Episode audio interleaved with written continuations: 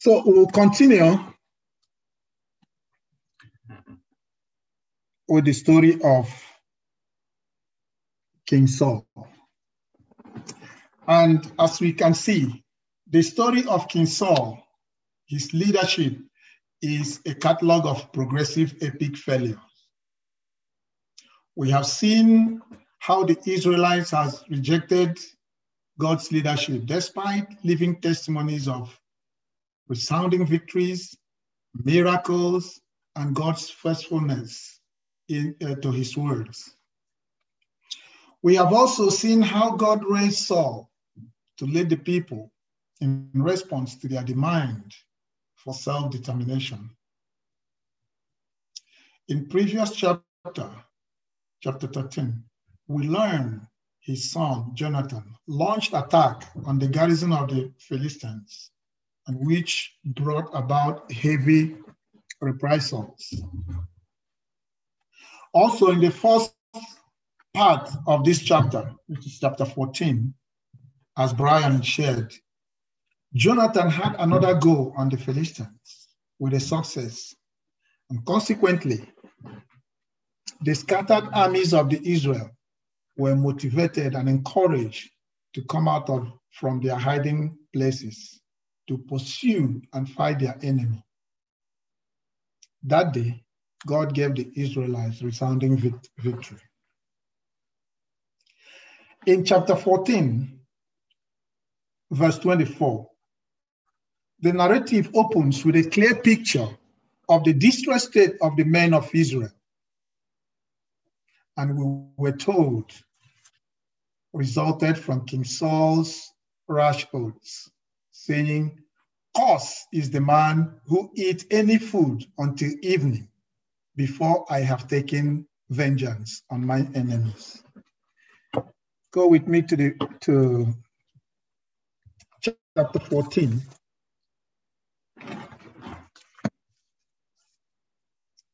And I'll read from verse 24. It says, And the men of Israel were distressed that day, for Saul has placed the people under oath, saying, Cursed is the man who eat any food until evening before I have taken vengeance on my enemies. So none of the people tasted food. Now all the people of the land came to the forest, and there was honey on the ground. And when the people had come into the woods, there was the honey dripping, but no one put his hand to his mouth, for the people feared the oath but Jonathan had not had his father, father's charge, and the people with the oath. Therefore, he stretched out the hand, the end of the rod that was in his hand, and dipped it in a honeycomb, and put his hand to his mouth, and his countenance brightened. Then one of the people said, Your father strictly charged the people with an oath saying, Cursed is the man who eat food this day. And the people were faint. But Jonathan said, My father has troubled the land. Look now, how my countenance has brightened because I have tasted a little of this honey. How much better if the people had eaten freely today of the spoils of their enemies, which they found. For now, would there not have been a much greater slaughter among the Philistines? Now they had driven back the Philistines that day from Michmash to Ajalon. So the people were very faint, and the people rushed on on the spoils and took, and took sheep oxen and cows and slaughtered them on the ground. And the people ate them with the blood. Then they told Saul, saying, Look, the people are sinning against the Lord by eating with the blood. So he said, You have dealt treacherously. Roll a large stone to me this day. Then Saul said, Despise yourself among the people and say to them, Bring me here every man's ox and every man's sheep. Slaughter them here and eat, and do not sin against the Lord by eating with the blood. So every one of the people brought his ox with him that night and slaughtered it there. Then Saul built, built an altar to the Lord. This was the first altar that he built to the Lord. Now Saul said, Let us go down after the Philistines by night and plunder them until morning, until morning light. And let us not leave a man of them. And they said, Do whatever seems good to you. Then the priest said, Let us draw near to God here. So Saul asked counsels of God, Shall I go down after the Philistines? Will you deliver them into the hands of Israel? But he did not answer him that day. And Saul said, Come over here, all you chiefs of the people, and know and see what this sin was today.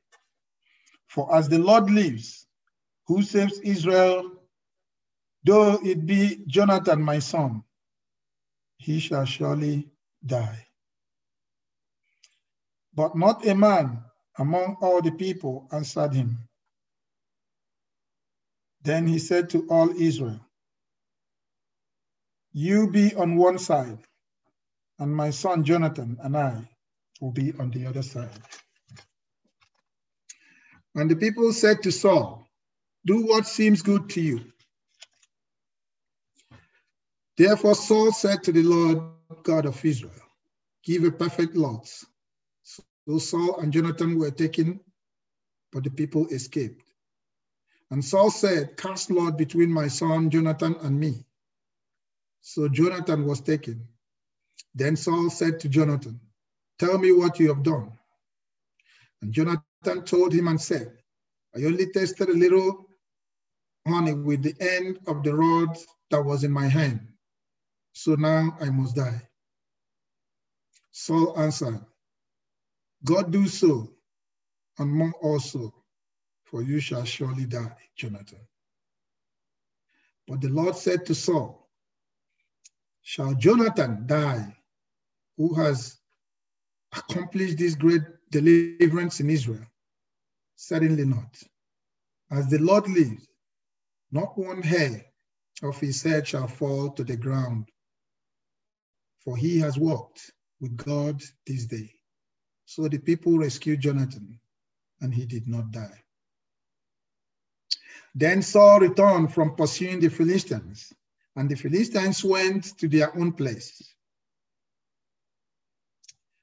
So Saul established his sovereignty over Israel and fought against all his enemies on every side, against Moab, against the people of Ammon, Ammon, against Edom, against the kings of Zobah, and against the Philistines. Wherever he turned, he harassed them, and he gathered an army and attacked the Amalekites and delivered Israel from the hands of those who plundered them. The sons of Saul were Jonathan, Joshua, and Malchishua, and the name of his two daughters were these. The name of the firstborn, Merab, and the name of the younger, Michal. The name of Saul's wife was Ahinoam, the daughter of Ahimaaz. And the name of the commander of, the, of his army was Abner, the son of Ner, Saul's uncle. Kish was the father of Saul, and Ner, the father of Abner, was the son of Abiel. Now there was fierce war with the Philistines all the days of Saul. And when Saul saw any strong man or any valiant man, he took him for himself. Praise the Lord. Praise the Lord. These oath, as we said, was not only foolishness and uncalled for, it was a total disobedience and disregard for the power and the presence of God Almighty. It shows that King Saul saw the success as a result of his personal strength and might, forgetting that it was the favor of God that saved and gave them victory. Moreover, by making such irrational oath, he did not view the battle as the Lord's. His desire at this point was to glorify himself and take personal vengeance against the Philistines. And this brings us to our main topic, self-centeredness or selfishness. I don't want to go to bore you with the details of what it means, self-centeredness means, or selfishness, but we all know about what it, what it means. When we cannot think outside ourselves, when we cannot reason with others, when we cannot take into consideration people around us, when we don't care about others but ourselves, that is a little picture of self centeredness, self importance when you look down on every person, when you don't see anything good about any individual but yourself, when all you care is just me, me, me, it is a dangerous quality and it's unbecoming of a king, a leader. It is at the bottom, or rather in the middle of failure. It brings conflict. And self centeredness has no room for love. It has no room for consideration. It only speaks for itself. And anyone indulge in self-centeredness belittle others. You don't care how they feel. You don't even want to know how they are faring.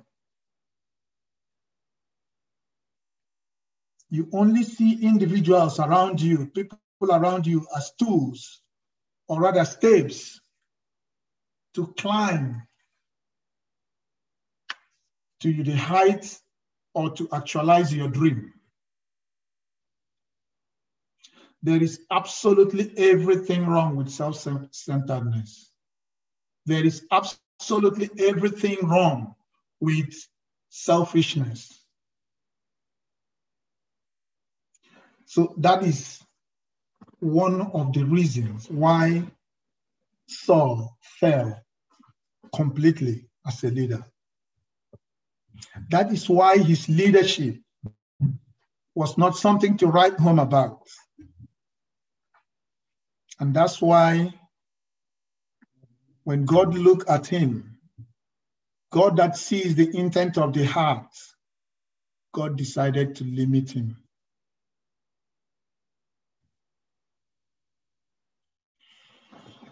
According to one commentator, one commentator, he said, I quote, everything that the book of Samuel tells us about Samuel, about Saul, has been written down in order to tell us why he was a kingly failure. He was the kind of king the people wanted. That is, when you look at his physique, his royal looking, etc. He was the kind, the, the kind of king the people deserved after rejecting God as their true king. But he was not the kind of God's, the kind of king God's people needed. In other words, he looked like a king. He, he possessed the, the persona of, of a king. But in reality, he's not a leader. He was not the king God's people needed. But he fit for the purpose because they rejected God in the first place. But, but before we start to condemn Saul completely, it's good for us to understand that we can be very much related with, with him. It is therefore very much important for us to know that we are not different from Saul. We may not occupy leadership uh, position. We may not be kings or prime ministers or presidents of our countries or leaders of any political parties but one thing is sure we are leaders in our various sphere of life endeavor. We are created to lead, and we need to see ourselves in Saul's and learn our lesson through his failure. That is the purpose of this passage.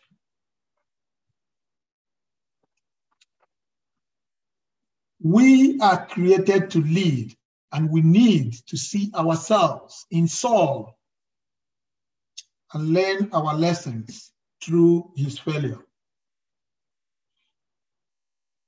I'm listening to this article I, I came across. It said, I quote, I like to think of leadership as how I take up my God given responsibility in my little part of the global garden.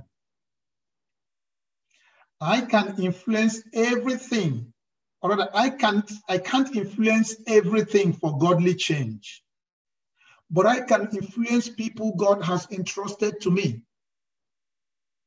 God has given me a task to order my parts of the garden and invite people to trust God, to follow Jesus, and live by the Spirit I do that at work, which is easier in a church, at home with my family, with my neighbors, and with others I meet in the world.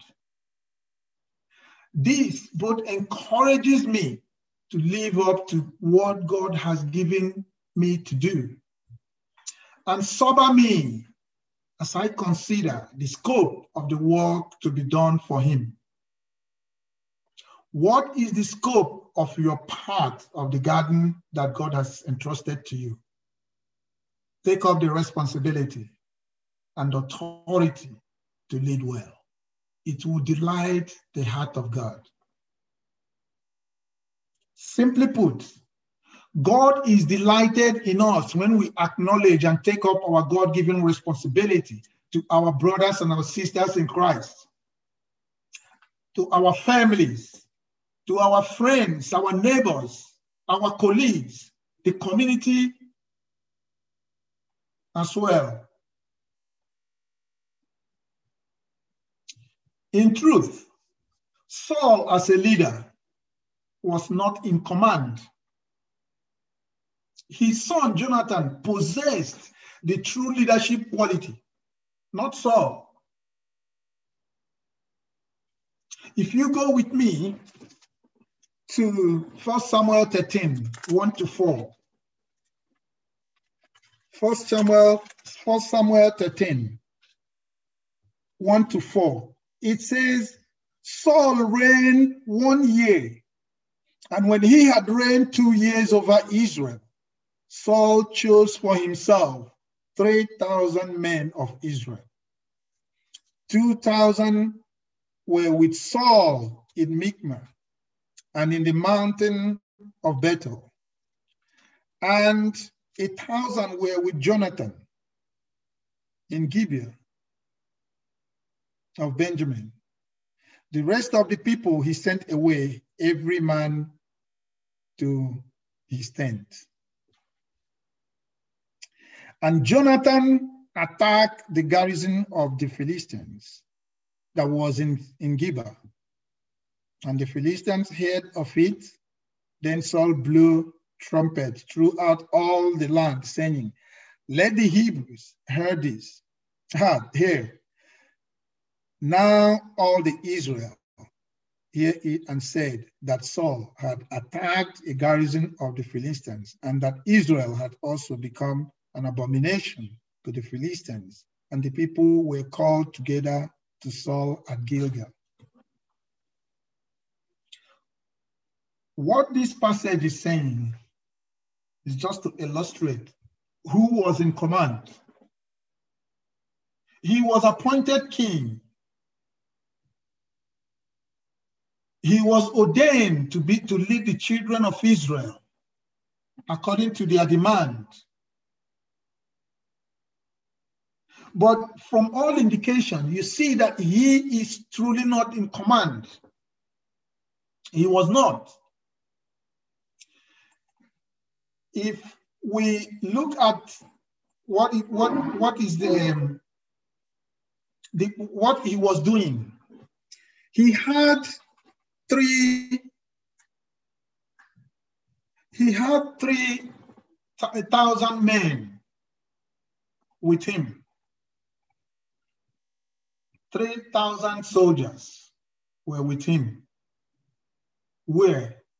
In Michmash. And if you look at it, that place was a secluded place, a hiding place. It's like a holiday house, so to say. He wasn't active. And how many was with Jonathan? Jonathan was with a thousand soldiers. And where was he? He was in, uh, in the Gibeah of better, better.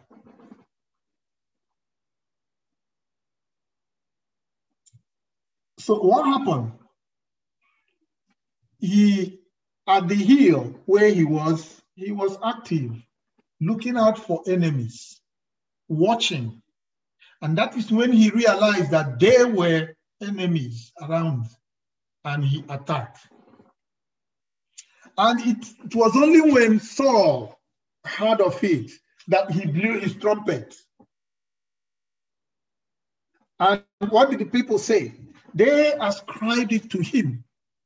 They said that Saul, not Jonathan, that Saul had attacked the garrison of the Philistines.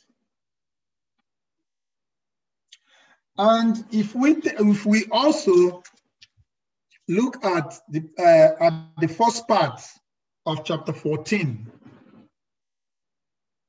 the first part of chapter 14, it says, Now it happened one day that Jonathan, the son of Saul, said to the young man who bore his arm armor, Come, let us go over to the Philistines' garrison that is on the other side.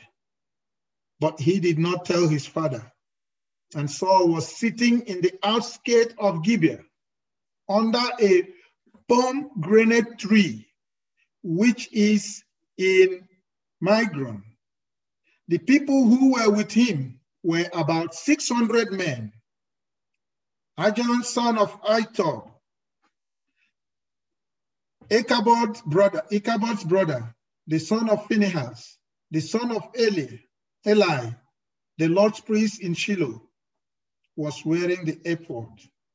But the people did not know that Jonathan had gone. Between the passes by which Jonathan sought to go over to the Philistines' garrison, there was a sharp rock on one side and a sharp rock on the other side.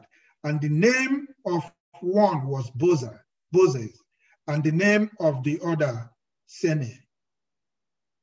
The front of the one faced north, northward, opposite Michmash, and the other southward, oppose, op, opposite Gibeah. Now, look at their position.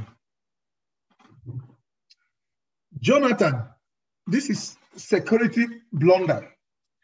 Even the, the, his, uh, the soldiers, they didn't know that Jonathan was not there. They didn't even know when he sneaked out. Because they were lousy, they just relaxed. Saul himself was under the tree.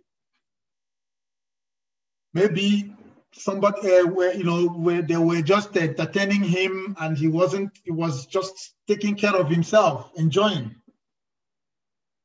forgetting that there is war to fight one of the reasons why the israelites wanted rejected god in the first place was that they want a king who will go before them who will fight war who will lead them in war.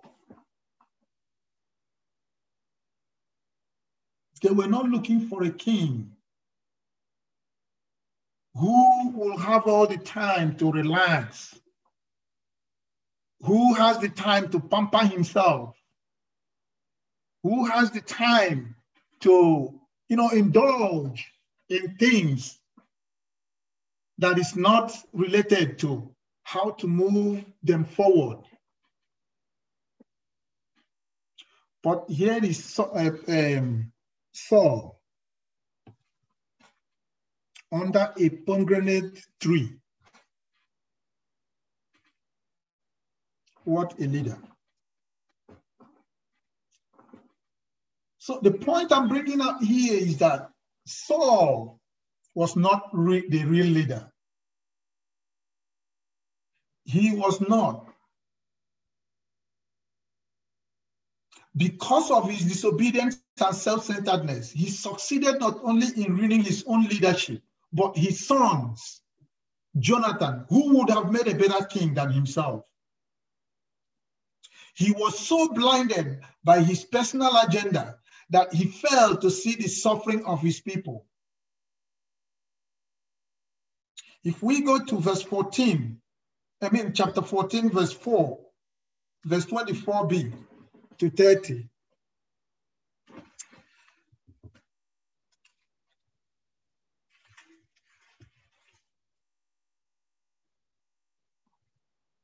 Okay, from 30, from 24, sorry, from 24 to 30, he said, and the men of Israel were distressed that day, for Saul had placed the people under oath, saying, Cursed is the man who eat any food until evening before I have taken vengeance on my enemies.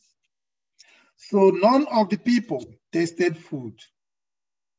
Now all the people of the land came to the forest, and there was honey on the ground. And when the people had come into the wood, there was the honey dripping, but no one put hand to his mouth for the people feared the oath. But Jonathan had not had his father's charge and the people with the oath.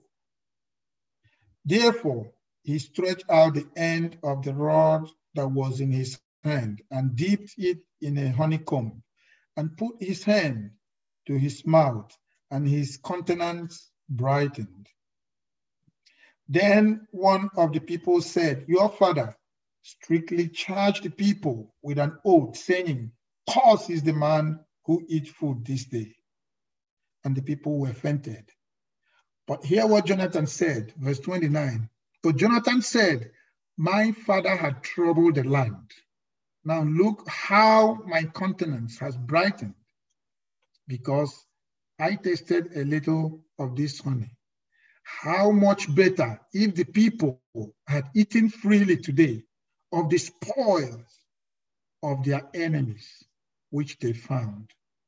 For now, would there not have been a much greater slaughter among the Philistines? So, all in all, Saul was not concerned about the welfare of his soldiers. Otherwise, he would have allowed them to eat and be strengthened. Jonathan's taste of honey and Jonathan's word of wisdom both prove the point that Saul's rash and self-absorbed decision was not only hurtful in terms of the welfare of each individual soldier, but also in terms of but the result of the, or the rather the outcome of the battle. And when Saul looked at his men, he only saw tools to be used for the sake of his agenda. He didn't see God's people who needed to be shepherded, to be cared for. His self centeredness and lack of care for his people compel his soldiers to sin against God by eating their meat with blood in it.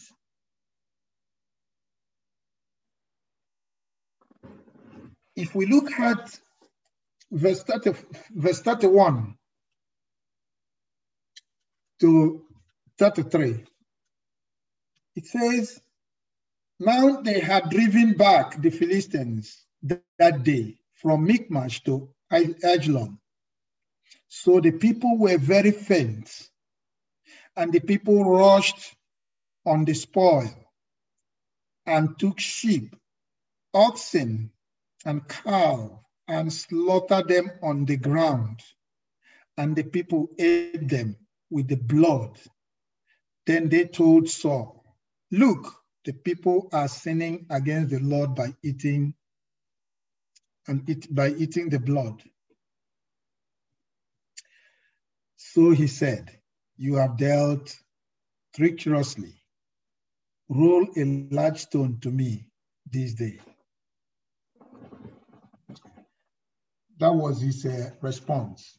In verse, 11, verse 31, we, we read that Israelites pursued the Philistines from 16 miles,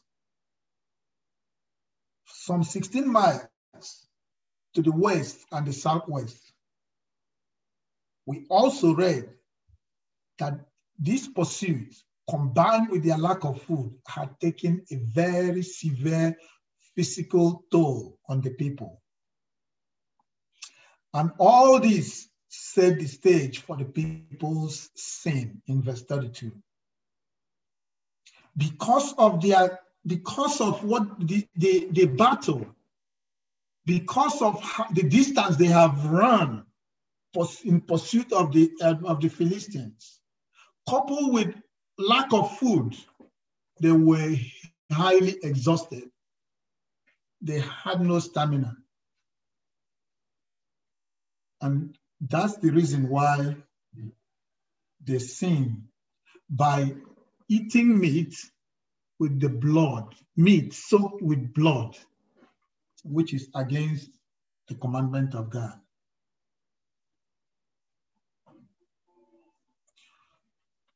Going all the way back to Noah, God routinely commanded the people not to eat meat with blood in it. For blood was a symbol for life. And God uses this prohibition to teach them about the sacredness of, sacredness of life.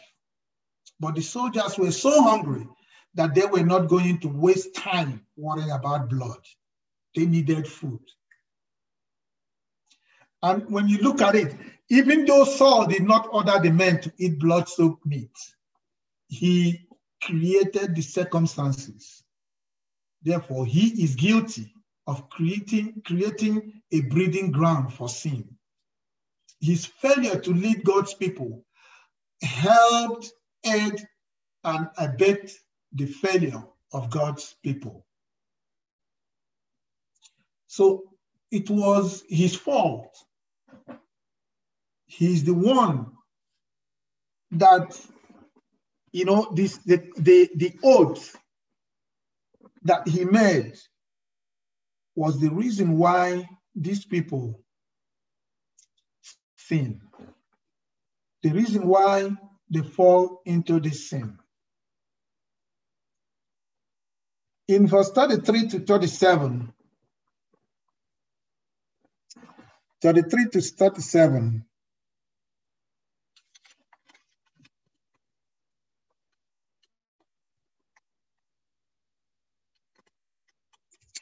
it says, Then they told Saul, saying, Look, the people are sinning against the Lord by eating the blood, eating with blood. So he said, You have dealt treacherously. Roll a large stone to me this day. Then Saul said, Disperse yourselves among the people, and say to them, Bring me here every man's ox and every man's sheep. Slaughter them here and eat, and do not sin against the Lord by eating with the blood. So every one of the people brought his ox with him that night and slaughtered it there. Then Saul built an altar to the Lord. This was the first altar that he built to the Lord. Now Saul said, Let us go down after the Philistines by night and plunder them until the morning, morning light, and let us not have a man of them. And they said, Do whatever seemed good to you. Then the priests said, Let us draw near to God here. So Saul asked counsel, counsel of God, Shall I go down after the Philistines? Will you deliver them into the hand of Israel? But he did not answer him that day. So in those verses, we see two separate situations in the first half of the, that passage, Saul dealing with the bloody meat issue. And in the second half of the passage, he is planning for a night attack against the Philistines. Saul never introduced the subject of God. Someone else always bring God to his attention. If you look at these passages we read, someone reminded him of the sin in the first place before, uh, before he was able to take action. And in this, in the second one, the priest, after he wanted to go to go to war, he wanted to go after the Philistines. He did not inquire of the Lord. It was a priest that called him back, say, look here, let us ask God's opinion in this. First, he was the commander in chief. He has every right to understand that for them to succeed in the war, that God should be number one. But he had no clue.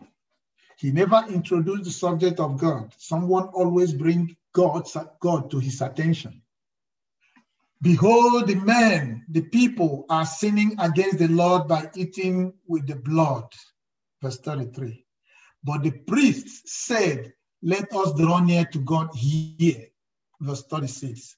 And when others bring God to his attention, Saul is quick to invoke the name of God he is quick to be religious. So it's not natural in him. As a leader of, of God's people, God's supposed to be number one. But in the case of Saul, it was not. And in both cases, it is extremely confident to include God in things. In both instances, Saul called, or rather can look like the hero. More importantly, he can look like the godly hero. That's not to say that Saul didn't believe in God. Saul believed in God, but he seems to believe that God exists in order to affirm his own agenda rather than us, or rather himself, living for God's purposes. The same thing is still applicable to us today. Like I said, when we talk about leaders, we are quick to exempt ourselves. We are quick to point fingers on our prime ministers, our councillors, our political leaders. But we always exonerate ourselves. We are all leaders. We are all leaders. It doesn't matter where you, it doesn't matter the corner you find yourself. It doesn't matter where you, be, where you belong. We are all leaders. If you look around you, you will see those that God placed under your care. Might not be multitudes. It may not be as huge as it should be. It may be one or two. How are you leading?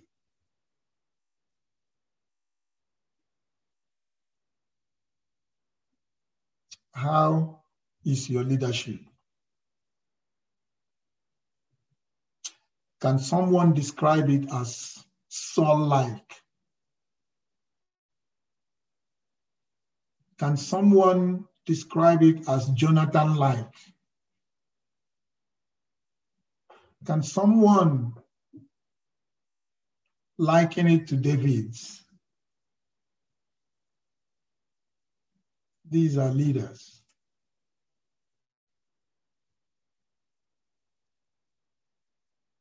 The Israelites has produced leaders, but this is the first time they produce leader after their own heart desire. And it is epic failure, epic disaster.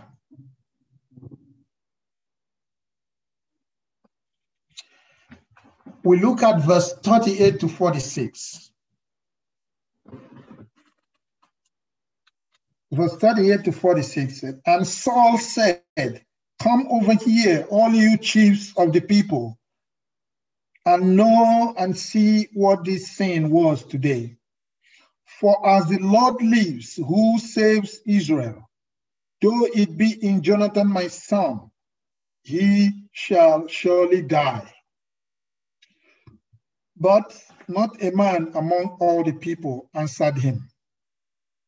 Then he said to all Israel, You be on one side, and my son Jonathan and I will be on the other side. And the people said to Saul, Do what seemed good to you. Therefore Saul said to the Lord God of Israel, Give a perfect lot. So Saul and Jonathan were taken but the people escaped. And Saul said, Cast lot between my son Jonathan and me. Jonathan was taken. Then Saul said to Jonathan, Tell me what you have done. And Jonathan told him and said, I only tasted a little honey with the end of the rod that was in my hand. And now I must die. And Saul answered, God do so and more also, for you shall surely die, Jonathan. But the people said to, to Saul, Shall Jonathan die? who has accomplished this great deliverance in Israel? Certainly not. As the Lord lives, not one hair of his head shall fall to the ground, for he has walked with the Lord this day. So the people rescued Jonathan, and he did not die. Then Saul returned from pursuing the Philistines, and the Philistines went to their own place. So Saul, Saul had come to a point where nobody was even, people were not even interested in giving him advice. People were not, it's like whatever seemed right to you, whatever seemed good to you, it's okay. Maybe they've been telling him he has no advisor, he doesn't listen to them. So if you observe, you will, you, you will hear that their, their response to his questions or to his demand has always been, as it seemed good to you, showing that the people, they were tired of him. They were done with him. He was more of a nuisance than a leader. And when a leader came to a point where his subjects will always tell him, or oh, whatever seemed good to you, you are done. You are completely done. If it's in the military, be sure that coup d'etat is on the way.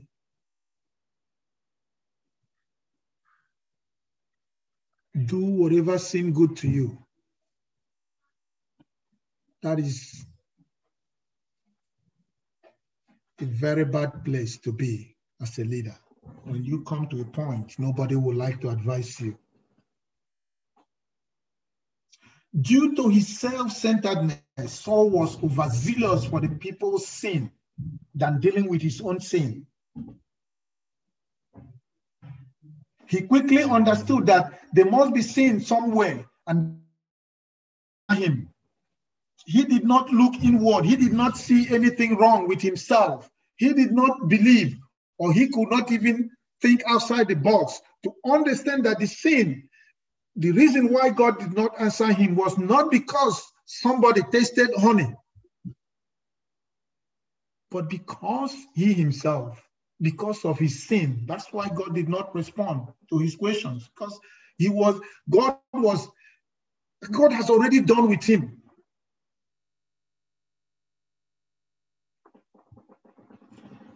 what we need to be very clear about this verse 30 up to verse 38 through verse 36 46 is that god is in fact communicating through the priests and the urim and the thummim now remember the urim and the thummim were probably like flat stones maybe one light and one dark maybe they had something written on them but they were somehow used to discern God's will.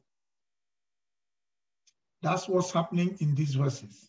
Because God is silent about Saul's battle, Saul believed there must be unconfessed sin among the soldiers. And when Jonathan is uh, identified as the culprit, Saul assumed two things that Jonathan's guilt is confirmed and that Saul, Saul's own oath is being validated, which means by Jonathan taking the uh, uh, testing the the honey means his oath was validated, and the by testing it he has sinned, and that to him that is the reason why God did not answer him. But I believe the bigger picture of chapter 13 and 14 should lead us to conclude that Jonathan is singled out, not because he's guilty of breaking Saul's oath, but ultimately so that Saul will see the foolishness of his oath. That very point is made by the other leaders when they rescue Jonathan from Saul's punishment. They argued persuasively that Jonathan cannot die because Jonathan was the one God used to accomplish victory. And it is amazing that in spite of Jonathan's strong words in verse, verse 29 and 30 about his father's oath, he is willing to die if it is necessary for the sake of Israel's victory. That is even self abnegation. Jonathan was sacrificed because he did not argue, he did not contest it. He did not. He accepted the verdict because he believed that if, if, it, if it is the will of God, so be it. As long as it will bring victory to, the, to his people, he was prepared to lay down his life. And his father did not see it that way. Jonathan is the kind of leader God's people needed, not Saul. But because of his father's disobedience and God's judgment, Jonathan will never be the king. No one from Saul's household will reign ever again. Even when his own son's life is on the line, Saul is willing to consider the very oath that Jonathan is guilty of violating. Saul could not see that God's law does not require Jonathan's death, that his oath is not the righteous and responsible royal decree, but his own rashness and self centeredness. He could not see his own sin but Jonathan's. And because he's blinded by self righteousness, Saul must deal harshly with sin. Sin must be dealt with, just as long as it is not his own sin. It is clear here that Saul was not the king that God's people needed. And kudos to Jonathan. If you have come to a point in your life as a leader, as, as Christian, and when I say as Christian, being leaders as well, because we are all leaders. If you have come to a point where the people will vouch for you. Tap yourself on the shoulder and thank God for whatever you are doing. It was the people that said over their own, over their own, that never will this guy's life be taken that even you that call yourself a leader saw you are not in command. Is this guy that's been, this your son, Jonathan, he's the one that is even leading. He is the reason for our victory. He is the reason for our advancement. He is the reason for whatever little achievement that we have accomplished today. Why will he die? They told him point and blank that nothing will happen to Jonathan. And what they did not tell him at that point was that they were even prepared to for him for to take his life than that of Jonathan.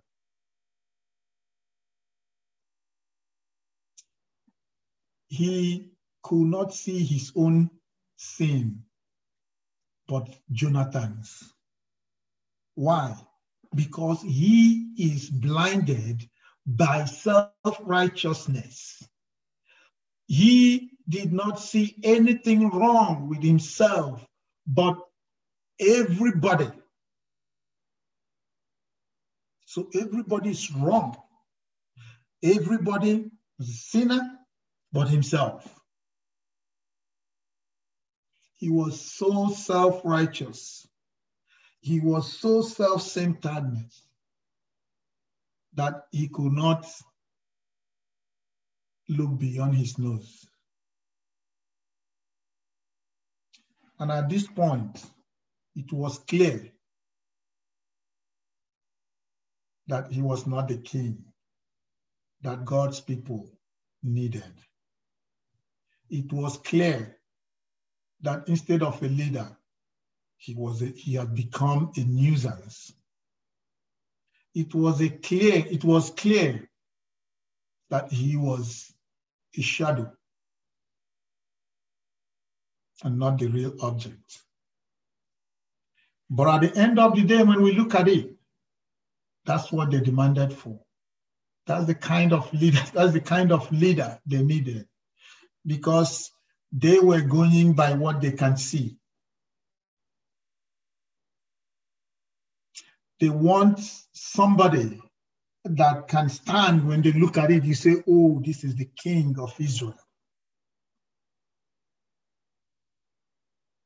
Can anybody be bigger than, than God?